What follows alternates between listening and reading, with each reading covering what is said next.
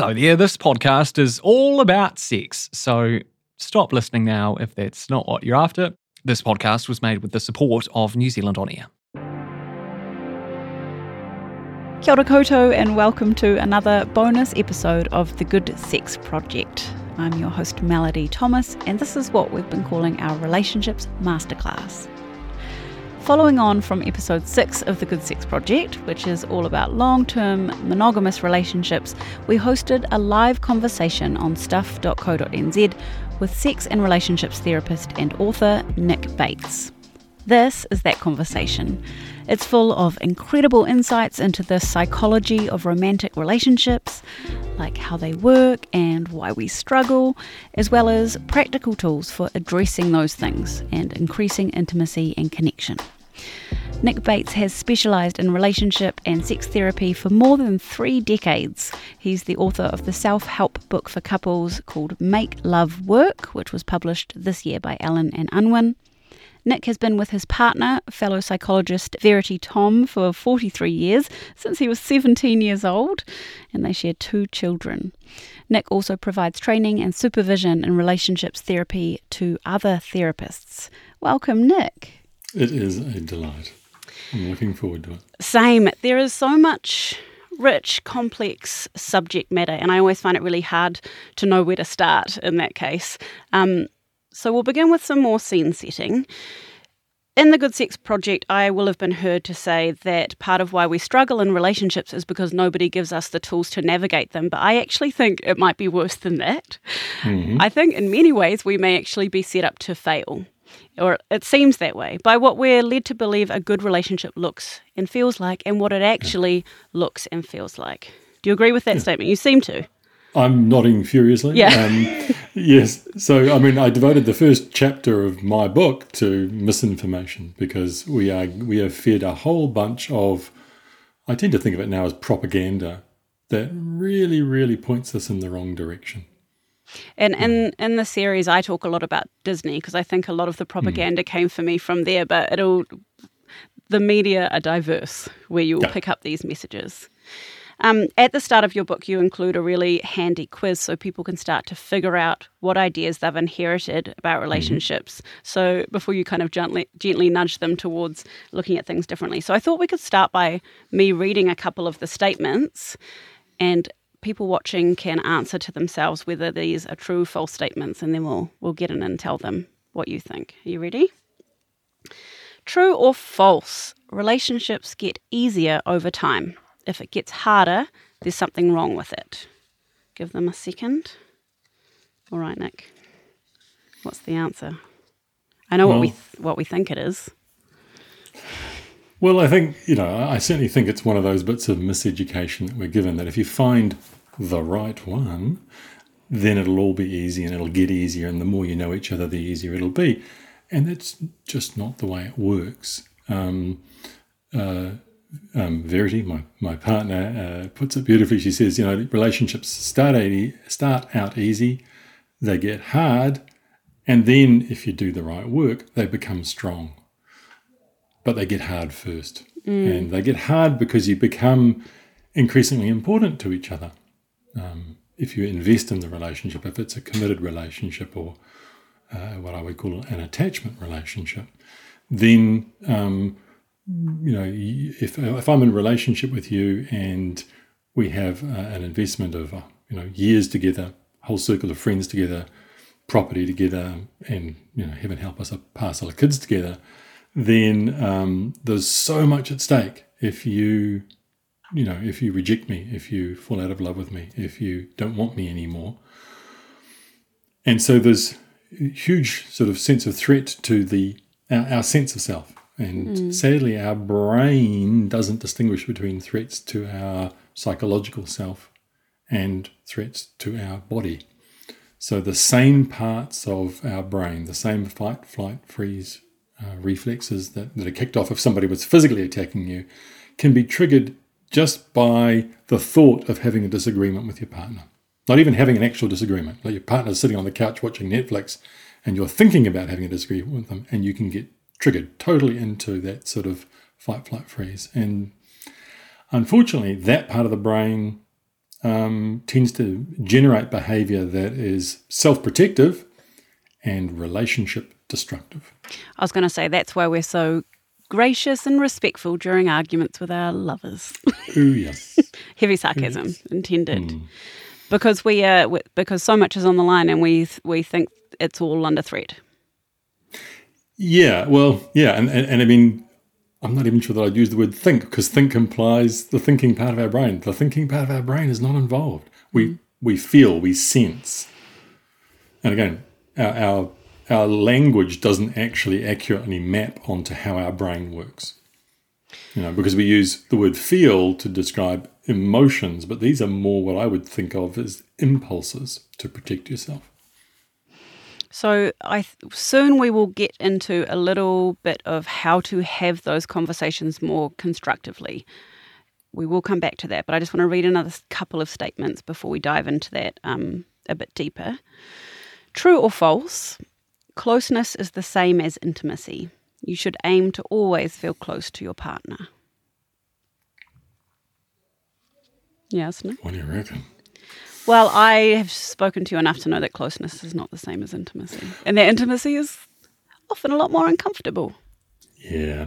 I mean, to be fair, this is a jargon use of these these terms, and closeness and intimacy are normally used by many people as, as synonyms, and you know, in the language, that's fine. But I find it really useful to use them to point to very different experiences. So closeness is is when things are warm and easy and comfortable, and maybe there's a sense of merger between us, and that's really nice. It's a lovely place to hang out, and arguably, it's kind of why we're in relationship is to is to feel somebody is that close, and we feel that easy and comfortable and safe with them. But uh, in that space, um, our our differences are kind of erased or, or not important, but if I'm actually being open and, and, and vulnerable with myself, if I'm really showing you who I am, then our differences are going to be exaggerated or highlighted, not exaggerated, sorry, highlighted. Mm. And um, and the thing is that when I show you what's really going on inside me, um, I'm making myself vulnerable, and vulnerability is never comfortable. I don't think. You know, it's just it's just like if I share something you know about myself with you and I don't know how you're going to respond that that moment is really quite a moment of anxiety a moment a moment of fear.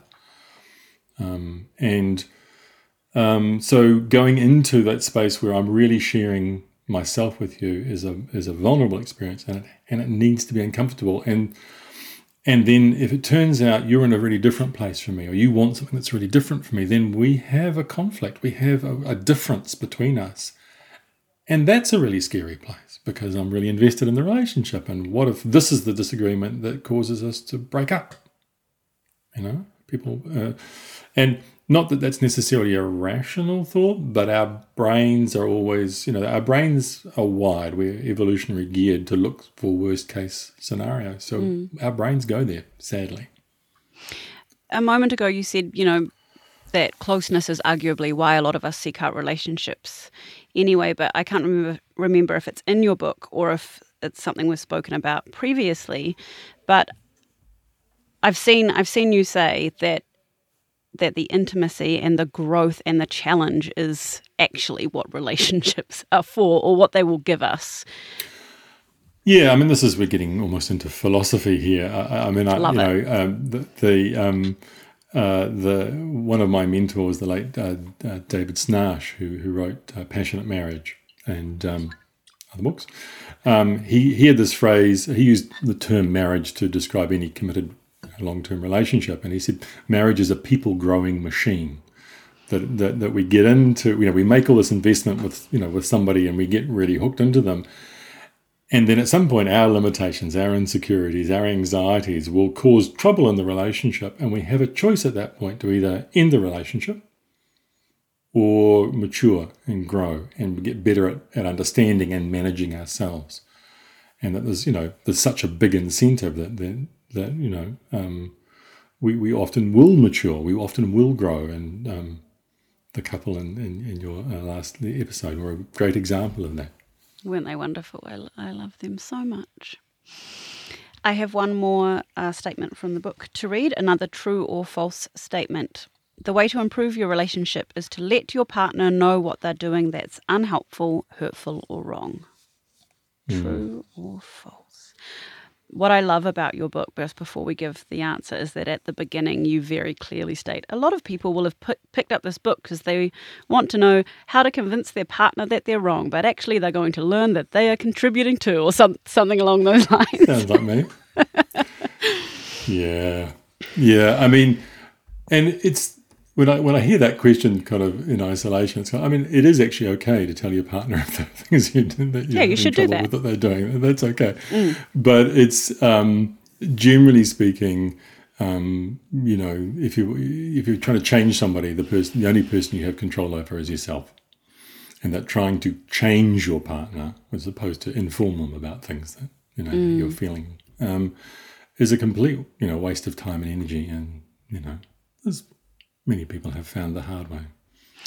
Yeah, I guess what I like about that statement and about a lot of the book is, and and it's true to my own experience, is that um, you know improving your relationship and all your relationships in your life will, will always start with self.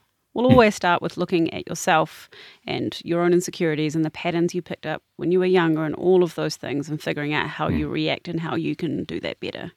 And if you haven't listened yet, go and listen to episode two of the Good Sex Project, which explains that really, really well. Beautiful plug. Thank you, Nic. Um, all right. I'm going to. So, when we talk about self knowledge and how that can benefit not just ourselves, but all of our relationships, are we. I don't know how deep we want to go. Are we talking about schema? Are we talking about attachment theory? Probably all of these theories are looking at very similar things. Can you just explain to us just a little bit about what kinds of things we should be looking for in ourselves and what I guess what the clues are and how we might go about starting to unpack those things. Okay. Um, okay. that question ended up somewhere different from where, Yeah, yeah. where it began because, if, yeah, there's a whole bunch of theory, and I don't think we need to get into that. I think No. your, your question is a good one. Um, so there, there, there are lots of theories and there are lots of jargon that you can use to talk about these things, and they all they they're interesting ways to think about it um, intellectually. But in, if you're looking at yourself, then um, you have to look at um, you know actually what you learned about yourself and your yourself in relationship growing up and often that is really hard to see because whatever you grow up with is normal for you in fact. Um, and um, so you may have grown up in a family where um, there wasn't a lot of expressed emotion it just wasn't what people in your family did. And if, you know, children are very expressive, but you may, you know, in, in, in your upbringing, you may have been trained out of that, right? Not cruelly, doesn't have to be cruelly, but you just, you know, it just wasn't. And you learn not to do that. You learn to keep your emotions suppressed, hidden inside. Um, and that's just normal. You don't, you, you know, by the time you're an adult, you're not thinking, there's no conscious choice in that at all. It's just who you are. You know, I'm not a very expressive person, you might say. And it's realizing actually that's not how I was born. That's not, you know, that's not the natural state of a child. So that's a that's a learning that I've done somewhere. Um, and you know, um, I find it difficult to believe that um, I'm worth wanting. You know, I find it because I so then I, I keep thinking my partner's going to leave me, and underneath that is a fear I'm not worth wanting. And you need to think, well, hang on. I mean, a you've got to recognize that that's what you're doing because what we tend to do is think about our partner rather than think about ourselves. You've got to turn that lens on yourself, and then you've got to think, well, hang on, why am I always thinking, you know, whoever I'm with, I'm thinking they're about to leave me. You know, And it might not even be that conscious, right? You might not even be aware that you're on edge waiting for them to leave. No. Yeah. So that's tricky. But if you do, then you got to think, where did I where, where did I learn that? You know, and it's really. I mean, this stuff is very difficult to work out by by yourself. Um, but people do. I think a couple a couple in your last episode did. You know, and people do. They they go, what is going on here? This is I, I, you know I'm not behaving the ways I want to with with this person I love. What is going on with me? And they start thinking about it. And you certainly, if you look You know, if you look, you will see things. And I mean, I'm a parent, you're a parent, you know, um, and you know, no parent is perfect. Uh, and no, uh, not a shame. okay, well, maybe you are, but you've got. I have to say, you've got gorgeous kids. But um, you know, so do you. Continue. Yeah, yeah. um, but um, you know, uh, so so you don't have to have had a bad childhood for things to things to have impacted in, on you. And the other thing is, kids have weird, weird minds. You know, that that kids kids uh, you know cognitive abilities. Um, are, are, limited in their ability to you know see the big picture and mm. take it see it from somebody else's point of view, and that makes them draw quite strange conclusions about how their parents are thinking about them or what their what their parents' behaviour means to them. And so you you know it's not all about trauma and tragedy in your early childhood. Um, and the other thing, of course, is that if there's the absence of something in your childhood, so you know, I don't know, you know, the the absence of a, attuned responding, so parents actually recognizing what your emotional need is and meeting it. You know, you can you can think I've had a great childhood, right? And and you have no awareness of what you've missed out on. So that can be very, very hard to see. And again, you have to sort of look at where things are going wrong and then try and work backwards. And this is, and, you know, there comes a point at which, I mean, certainly in my life, I've gone to a therapist because it's like I couldn't work out what was going on for, for myself. Very helpful therapist. Also, somewhat expensive, which is why we are here offering this advice for free. Yeah, and that's why um, I wrote the book. but it's a good way, exactly, and why there are excellent resources like your book out there. Yeah, I mean, um, you know, I put lots of exercises in the book, and you know, because it's like, here's some things you can do. Work, work, work on this. You know. Yeah, exactly. I appreciate that. There's, there's also. Um, huge differences in how we are socialized. And I'm thinking yes. particularly along gender lines at the moment um, yeah. and the ways that, you know, children that are raised as girls or raised as boys are socialized differently and how that may later impact mm. their relationships. Can you speak to that a little bit? I know that it will be really different from person to person, but are mm. there patterns and things you see repeat? I mean, eh, eh, there absolutely are. And you know, I, I, work primarily with heterosexual couples, so and so people with you know strong identification with with, with you know with male or female gender. So that that's the the, the population I'm mostly working with. Um, and um, you know what I see, and as you say, there are, there are many exceptions, but what I see is often is that um, the the the women that I'm working with struggle to feel like they're important in their own lives, and the men struggle to feel like they're good enough. No, as I say, there are many exceptions, but there's there's a big you know there's a big cohort in, in those, both those genders, and I think you know you, you, you look at it and you know so so often uh, you know girls are being trained to be pleasing, and the, the sort of subtext of being pleasing is ignore what you feel, do what other people want, and so the message is you're not what you're feeling, what you're thinking, what you want is not important.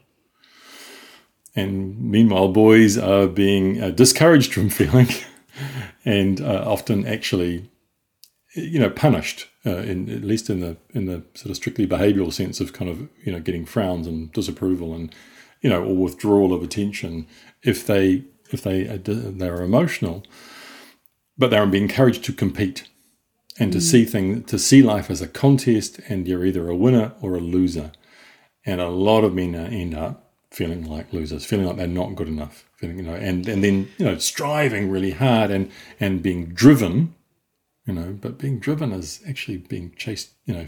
Being driven comes from animal husbandry. It's you know from from the point of view of a cow or a sheep. Being driven means you're being chased by a wolf.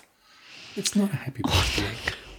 No, and I can see when we when we look at things through that lens, I can see um, it gives me a lot of clarity around a, a particular type of circular conversation that I've heard a lot of uh, couples and especially long term monogamous hetero couples having, which is often she, but not always, will bring up something that is not working, that is difficult, mm.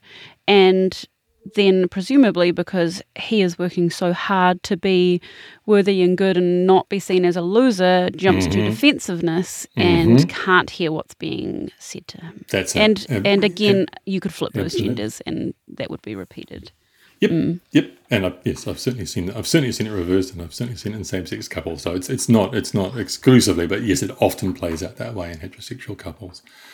And then you add the thing that that w- women, I think, are much uh, uh, you know again on average are much more trained into into being vulnerable and, and into tolerating and being being kind of okay with the notion of the discomfort of vulnerability of, of sharing in, intimately with their mothers, with their peers, you know, and, and then expect that in, in a relationship.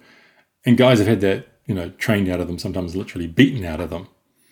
And so when their partner tries to bring up something like that, a concern, and this is a problem or, or whatever, you know, all, all they know how to do is to treat it as an attack and a criticism. And so that all that you get is defense. And, and the notion of kind of going to, whoa, I'm having a big reaction to, you know, talking vulnerably I mean, it's literally not in you know not in their mind, not in their lexicon, no part of their lived experience, and so uh, you know at times uh, it feels like um, you know you, you, you often um, I often hear it. Sorry that you know the, the, men kind of really feel like they're they're backfooted, they're ambushed, mm. and they don't know what to do. They're you know well intentioned men, but they really have no idea. They've been given no training. Or as you said right at the top, they've been given you know, m- mistraining about how to respond in those situations. So, how do we learn that?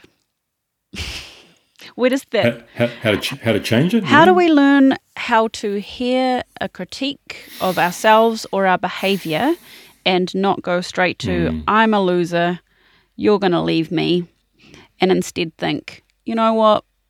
This is a behavior I need to work on, but I overall mm. am a good person, and we can do this. Yeah, I mean, there's, there's, there's no real easy answer that we've got to, we have to train you know we have to parent our kids differently is how, how, how we start that one um, that's great for the people who right now are yeah. trying to do that yeah, yeah, yeah. we'll do so the parenting session next. keep keep it. keep it up please um, but uh, I mean I, I think um, at, at, at, the core is that oh, you know back to my quote from Dave Schnarch marriage is a people growing machine um, you know, having that mindset that actually, you know, I'm, I'm in this relationship, you know, to have fun and pleasure and relaxation and, and companionship and all that, but I'm also here to learn and grow. And, and having that growth mindset and understanding, well, actually, we, we learn and grow through um, usually trial and error, you know, mm. through looking at mistakes and kind of going, oh, okay, that didn't work so well. And you know, you you have to you have to have enough care about your partner. You've got to go, actually what I'm doing is causing my partner real distress. And I don't I don't like that. Uh, and, and I want to try and learn how to do something different. And it's not working well for me because when you know when when, uh, when I feel attacked uh, and I get defensive and it all goes to to to crap, then you know it's not fun for me either. I feel like often, though, that part is preceded by a period of time where everything was going fine and we were getting along so well. And do we have to, why do we have to do this? And so I feel like it can be quite hard to see the benefit of the hard stuff. You know, it's, it, you can you can be really like, can we just rewind to that good stuff? But the stuff on the other side of that really gnarly, vulnerable stuff mm. is so much better. I don't know how we convince people of that. Well, it's that it's it's yeah, and, and it's um, it's um, and it's that whole issue of intimacy, and and you know, and it's mm. hard because the word intimacy has now been co-opted as a euphemism for sex, and I'm, I'm talking about you know emotional intimacy, which may include sexual, but may not. You, I um, love what you say when you say into me see. It's about that. Yeah, yeah, yeah. It's it, yeah, yeah. It, it's a good way to remember it. Intimacy yeah. is into me see and and realizing that you know that that's often scary. It's a vulnerable place, and and that's okay. But you know, so so many people have been socialized to believe that that making yourself vulnerable is a sign of weakness. Is, is, you know, whereas it's the opposite. It's, it requires real strength of character, real emotional fortitude to actually hold yourself steady in that vulnerable place of, of intimacy. Mm. I think you're conflating a whole bunch of issues. don't want to be held to account no, I- on what- rising child abuse numbers. You can manipulate crime statistics. I promised I wouldn't ever TED to you about gotcha journalism. Playing into the National Party's No, attack line no, there. that I think Chris- it would be a resignation offence if I didn't deliver tax reduction. Yeah, yeah, we're, I'm not worried about it at all. nothing That's iffy in there. That sits with you perfectly fine. That's what we're that's what we're focused on. Whatever happens in politics, the weird, the wonderful, the important, the thought provoking, we got you. Listen to Tova wherever you get your podcasts. Prepare for an unfiltered journey through the harsh realities of infertility. My name's Nadine Higgins. I'm a broadcaster, a journalist, and I've been trying to make a baby with my husband. That's me, I'm Dan, and we reckon infertility is lonely enough without making it a dirty little secret. In The Human Race with Dan and Nadine Higgins, we share raw and unvarnished stories of couples who have faced the brutal truth of infertility. Unless you've been in it, it's, it's really tough and really lonely. Yeah, and also, this is really weird, but baby showers, you don't need to open the presents in front of everyone. Confronting the harsh reality that not every story has a happy ending. This very blunt, abrasive doctor who I had, you know, had not seen before, who delivered the news, just like, you'll probably never have a natural period again, and you'll probably never have a baby. The Human Race, where we share the untold stories of couples in the race of their lives to create a life. I feel like I nearly missed out and I got to do it. And so I feel really lucky. So it's been incredibly positive. Listen today at stuff.co.nz slash the human race or wherever you get your podcasts. The Human Race is proudly brought to you by Elevate. We have had some questions come in from uh, podcast listeners and Mhm. people who follow stuff on Instagram, and we're going to answer a couple of them. We picked these two because they give us a, some good jumping off points into other conversations. Um, as I said at the beginning of the session, if people have other questions or other things they want to hear discussed, they can email goodsexproject at gmail.com. Um, we may not get to that, we definitely won't this evening not at this rate, um, but we will look to get to it in future. So, our first, this is a, I imagine, a very common question for you. I see it a lot in clickbaity pieces online, but we're going to dive a bit deeper than that. Um, how to get the flame back in a long term relationship after kids slash busy lives. How do we get back to the sparky part? Um, I think I think um, hear the back. Can you hear the back too in, in your sentence? And I, I think Dan Savage talked about that in, in in the episode. It's like don't think you know don't think it's going to be the same as it was. Oh, I and think- I think- Emily Nagoski was like, "You don't You stop don't. trying." yeah, okay. All the experts are saying the same thing. It might, it might be something. There might be something to it, you know. Mm. So yeah, I, I think you know you can't you can't jump into the river, you know, the, in the same place, right? It's it's it's like life m- moves on and changes. I Um, like that analogy. but um, but you certainly can have a really rich and rewarding uh, sexual relationship. I think the first thing is to is is it important to you? Is it a priority for where you're at and where you, you know the energy you have right now? Some people, you know, they're really in in survival mode. Um, they're struggling. They're working three jobs to you know put food on the table and a roof over over their head. You know, and it it may just not be that practical. I mean, Mm. and I think that's okay. I think that's okay if it's not where you're at. However, you know, there there are many people, and you know, who who who um, you know, they're, they're you know maybe maybe that things are a bit tight, but they you know they're they're, they're secure in their home and they're, you know and and um, food's on the table. And and so you know but they're busy. And especially if they've got a young family they're, they're very busy. And one of the things I, I say to uh, people especially if you've got pre preschool age children there is never going to be enough emotional energy to go around in that system.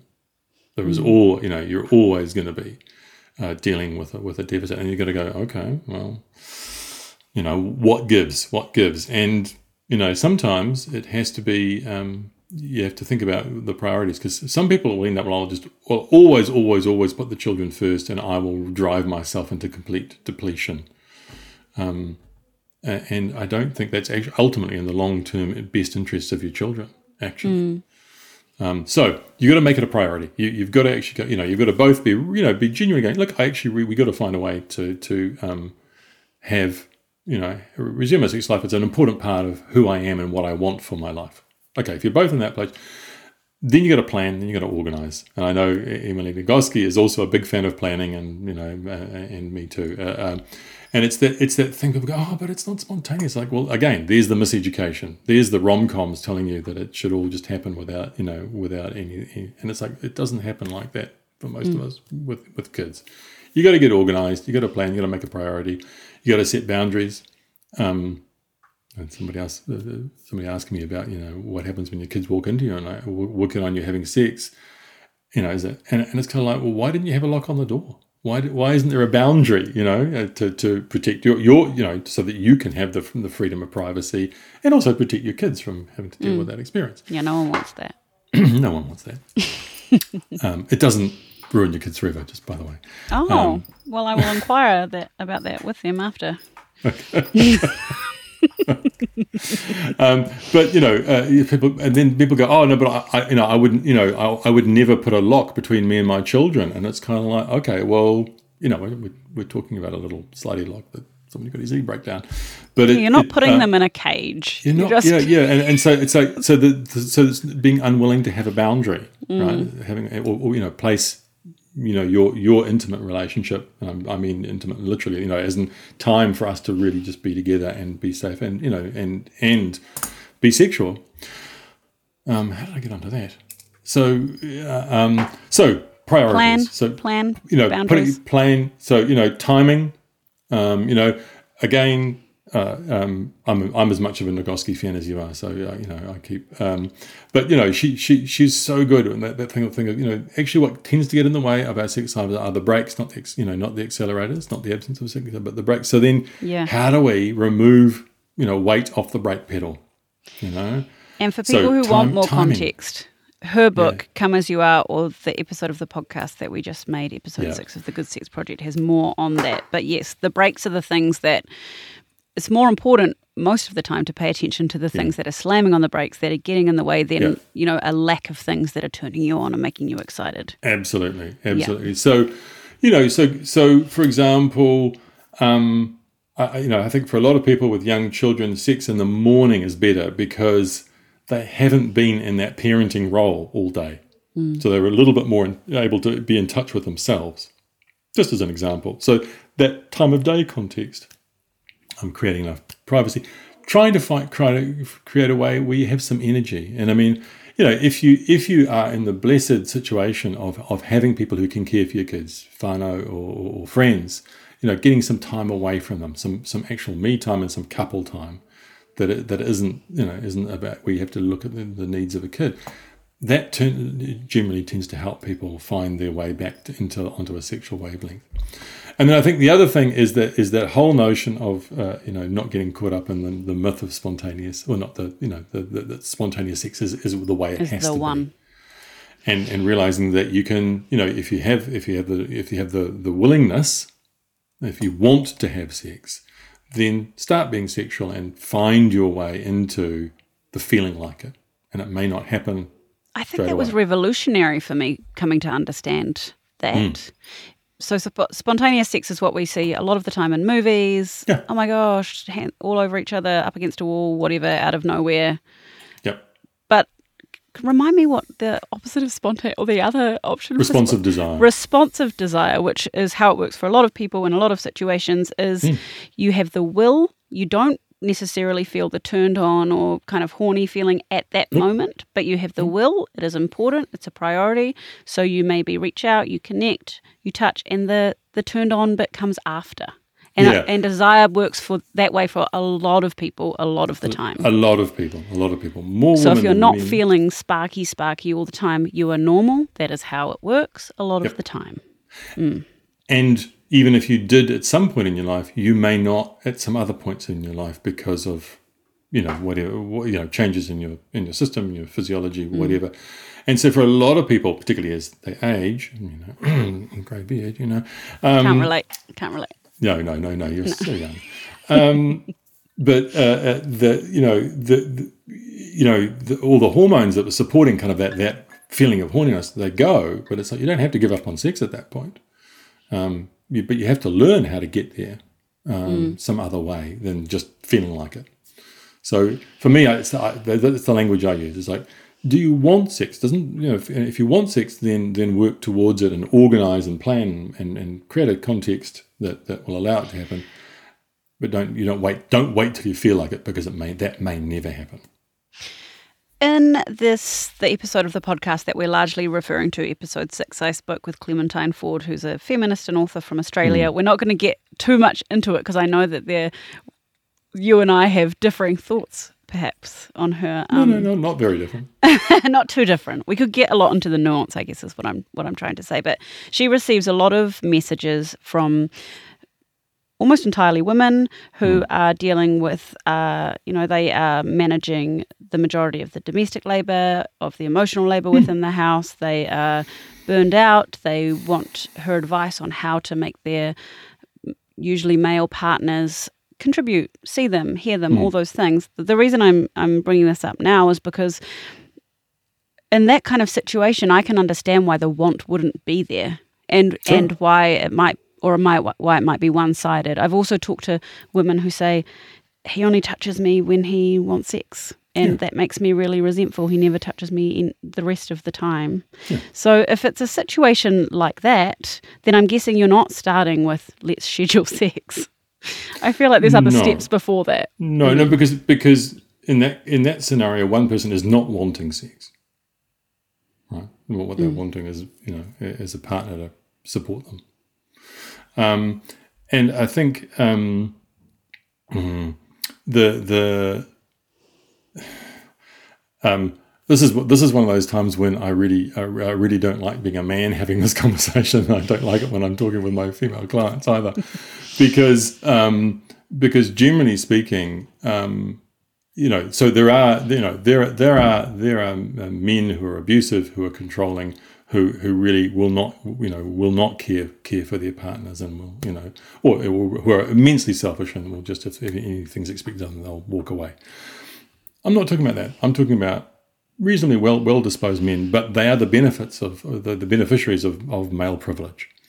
And they, they expect women to you know to, to fulfill certain roles to pick up the slack if they if, if they drop things. And the trouble is that women play along with that. They think hmm. it, they you know they they and well, they are socialized to do that. they're yeah. socialized to do it. They and there initially there's a lot of reward, right? Mm. Because they get they get you know they get a lot, a lot of love and a lot of appreciation for all the work that they're doing initially, but then it gets it gets taken for granted, Yeah.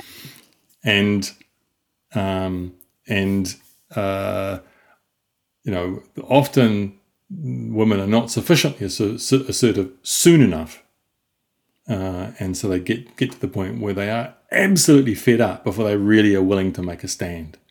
Mm. And what I've seen is when they really do make a stand, again, not all, but many of their partners will actually come to the party. Now you have to you have to be really assertive, and you've got to be persistent, and you've got to be serious, and you've got to be willing to follow through. But it's like you know, if because so many of these people end up in a relationship that they that is really not working for them. That, that, that they are getting so little benefit out of it. Um, and it's like, why won't you, you know, act before you get to that point? Because by then it's it's re- it's a lot harder to sort out. And that's, I'm guessing that's part of why you sometimes hear, um, and again, I've mostly heard this from women, but it might not be the case that it's always women, but people say by the time they woke up and started, you know, actually changing or whatever, it was too late and I was out. It was a year later and I had Mhm. already emotionally clocked out by that point. Yeah. It- it- Because one, you're not being listened to, but also potentially you were not advocating strongly enough for yourself from the beginning. Yeah, a- and, I mean, I- and I don't want to let men off the hook here. I, I mean, it's it's uh, it's uh, what I'm talking about is a is a pragmatic kind of thing. It, it you know, it's about it's about the person who's on the on the low side of a power differential is always the person who's going to need to do the work, and it's really really unfair. But the people with privilege tend not to give it up, um, you know, easily. Even even if they sort of intellectually go, "Oh yeah, this is not right," but it's really really hard Mm. to actually do a whole bunch of extra work when you don't have to. Yeah. And that's why else will do somebody like Clementine, who gets those questions all the time now, just will say, leave them.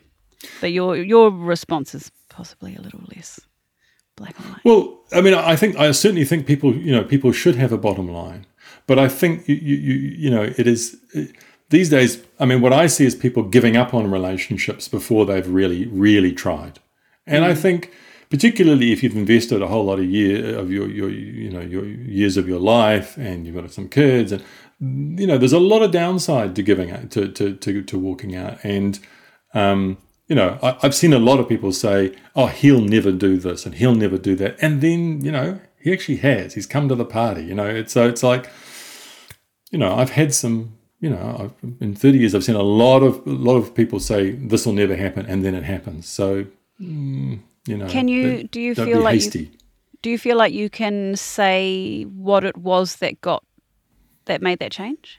Do you a lot of I know it's going to change from time, but you know you're saying be strong, assert yourself. But is there is that like I'm leaving? I, Well, if I- I we don't- continue on this path, yeah this will be over. I, I, I think you know it's really important to to have a, you know to have the self respect and, and and to have a bottom line, but it's not it's not well, you haven't done what I wanted, so therefore I'm leaving. It, that's that's you know kind of usually manipulative, actually. Yeah. said that way. Yeah. But I think that kind of saying, "Hey, this is really not working for me," and there's a whole bunch of little things, but they add up to to a situation that is really really oppressing me, you know, you know, driving me nuts. I, I hate it. I'm, I'm, I can see myself really, really, and I can see I'm looking ahead, and I, you know, I, I still love you. I want to be with you, but I can see if this goes on like this, I'm not going to be here, mm. you know, and I don't want that to happen. But right now, I've done all I can. I've, I've brought this to you many, many times, and you you know you, you- you're not changing, and you need to understand. I, I'm serious. I will walk. Eventually, I will walk. Not this week, not this month, but I can't promise you about next year if things don't change. Right. So it's it's you know it's not it's not a sort of anger. Well, maybe there might be some anger behind it, but it's not a sort of rageful. It's it's like look, here's the information you need to know. know. It's an intimate conversation. Here's what's going on with me. You make your own choice, buddy. Because even though we have a couple of kids, I am not willing to live like this anymore. This is just not okay for me. It's not fair. It's not equitable, and I'm not having fun. Beautifully worded.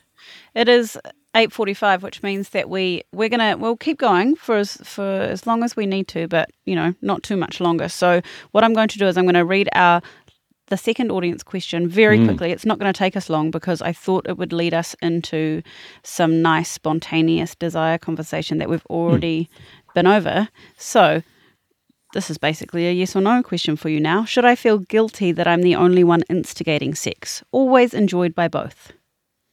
No. No. That was easy. Next. No, I mean, I, I think, I mean, it's it's it's it's like it's it's it's uh, well, I actually think it's quite interesting why somebody would feel guilty when they're doing all, all, all the work of initiation. I mean, if their partner if their partner is genuinely happy with that and really appreciates, you know, doesn't want to be the one initiating and is really grateful that they're doing all the in- initiation, then no, that's Sounds that's great. emotional uh, emotional labor that you should be proud of doing. Mm. Um, but if your if your partner is maybe you know enjoys the sex when they have it, but actually isn't kind of being true to their own desire, then that, then there's a conversation. Again, you shouldn't be feeling guilty, but maybe there's a conversation, an intimate conversation about what they really want Hmm. that you're missing out on. So we are going to uh, wrap up the session, but we there's there's a few things that I want to cover before we do, which uh, under the category of tools. So tools Mm. for relationships, for getting to a deeper place of intimacy, working through issues and crises. Um, the first one I want to talk about is one that I that was revolutionary for my own relationship, even though it seems so simple and easy. Which is I call them chickens. I think you have another Hmm. word for it. How do you Yeah, call, call them? Them call them what you like, but but it's it's making making time to, for it's for intimacy. Really, I think I think is what you're talking about, isn't it? It's not so sexual we- you know, intimacy, it's not, it's necessarily closeness. Yeah, intimacy, not closeness. So it's not, it's not, it's not logistics. It's not, you know, who's doing who's doing swimming lessons, and you know, it's not, it's not, you know, all the busy running of that. So you need time for that, and you need closeness time. You need time where we're we're not doing anything too heavy. We're just enjoying the fact that we're a couple. You know, and that's for me is what date night should be like. Right, date night should be um, you know, a time to just enjoy, relax, and enjoy being in a couple Mm. and, and, and, and having fun together. But you need you need a space, I, I- you know, especially if you've got a busy life. You need to you know you need to schedule time where you know that there is that your partner is going to be available to listen to you for you know a, you know a, a, a decent length of time. I, I ideally say I, I, say ideally two hours, so that Oh, if you get into something heavy, there's room. Now a lot of That's people can't achieve that, you know, um, but an hour at least you know an hour where uh, um, where you both know that if there's things going on, you can talk about them, and Mm. um, I encourage people to, you know, almost set an agenda because let your partner know so that they have a chance to think about what the issue is that you bring. You know, you know, I'm, you know, I'm, I'm not happy about, you know, how often we're having sex. Right? Okay, that's let's talk about that at our, at our chicken.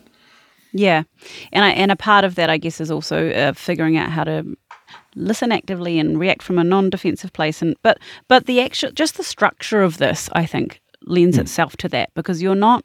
So the way it was taught to us by a therapist was something happened, say during the week that you found Mhm. upsetting, that reminded you, triggered you. You don't bring it up then. You, I write it into my notes pad, and you make a point of not being like, I'm writing this into my notes pad to protect the sacredness of the space. Um, and then later, at an, a pre-appointed time, you sit down and you take turns looking at what you've written down and, Mm. and bringing up what is still important to you because some of it may not be and you might not even need to go into it anymore. We were also at a bit of a crisis point when we learnt this tool. So we ended our sessions by saying something that we appreciated about each other, which is quite helpful, which we don't need to do anymore. Um, but yeah, just that regular checking in in a non-emotional, non-angry. You know, there may still be ang- a little anger there, but it's rational and it's empathetic and it's so much more constructive.